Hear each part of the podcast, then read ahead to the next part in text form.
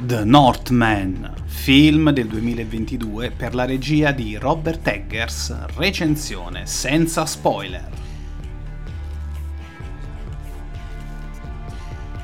Il giovane Hamlet è un principe delle terre del nord, cresciuto nello spirito dei vichinghi e nell'adorazione per il padre Aurbandil.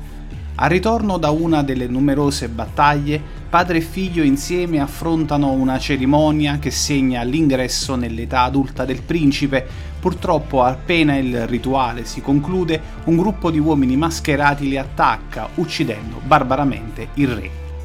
Il giovane Hamlet riesce a mettersi in salvo non prima di aver riconosciuto nel capo degli aggressori il fratello del suo stesso padre, lo zio Fjolnir. Precipitatosi al villaggio in cerca di aiuto, trova la sua casa sotto assedio e sua madre, la regina Gudrun, in ostaggio.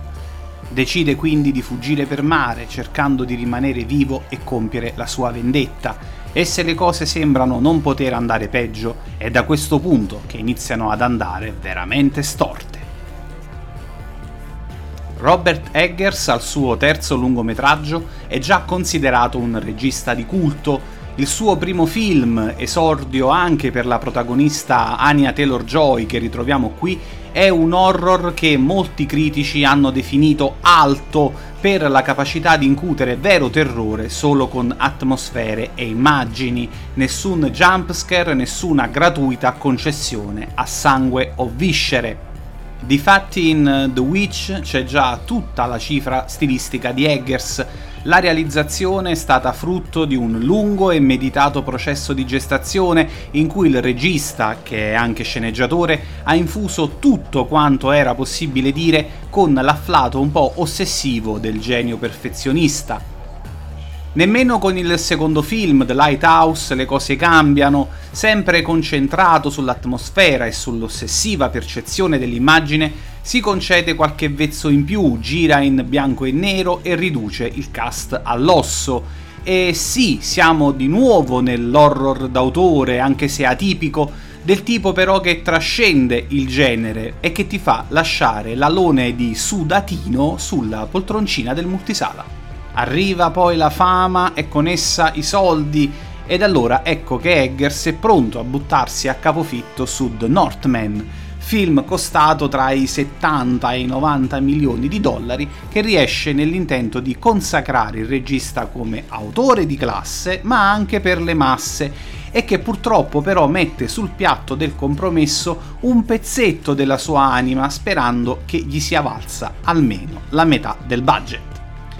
Il film infatti, se da una parte sublima l'estro artistico dell'autore, dall'altro baratta una buona fetta della sua poetica, lunghe scene di battaglia, coreografate un pelino oltre il necessario, compresa una veloce incursione nel Quidditch dei vichinghi, sono visivamente appaganti ma segnano il passo e lasciano indietro le suggestioni del film. Suggestioni che definire derivative è poco, già dalle prime scene, quando facciamo la conoscenza col giovane protagonista, è evidente l'ispirazione. Attenzione però, l'Hamlet a cui si fa riferimento, a cui fa riferimento Eggers, non è quello di Shakespeare, essendo anch'egli una derivazione, ma direttamente dall'originale personaggio mitico di Saxo Grammaticus, storico danese vissuto intorno al 1200.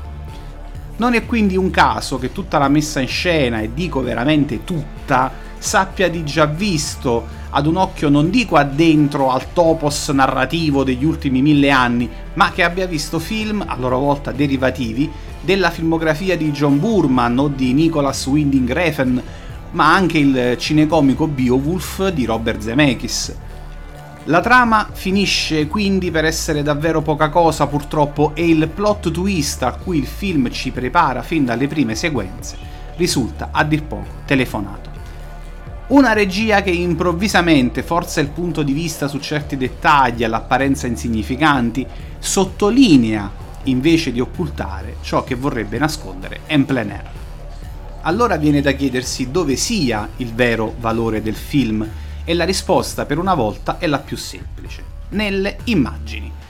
Eggers offre 2 ore e 20 di puro spettacolo per gli occhi, uno sfoggio di bellezza come raramente si è visto, una fotografia fredda, distaccata, disillusa, che mostra la natura brutale del mondo e degli esseri umani, con delle rapide ma immaginifiche incursioni in mondi fantastici che sembrano usciti dai sogni di un pittore folle.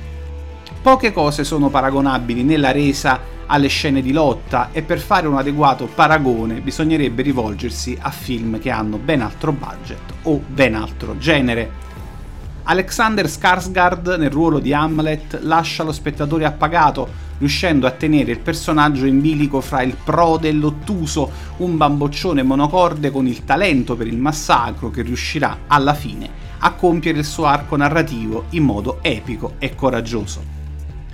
Anya Taylor-Joy, eterea come sempre, si lascia cullare dal suo istinto ferino e torna in quel ruolo sospeso fra mondo reale e mondo fatato che tanto le si addice.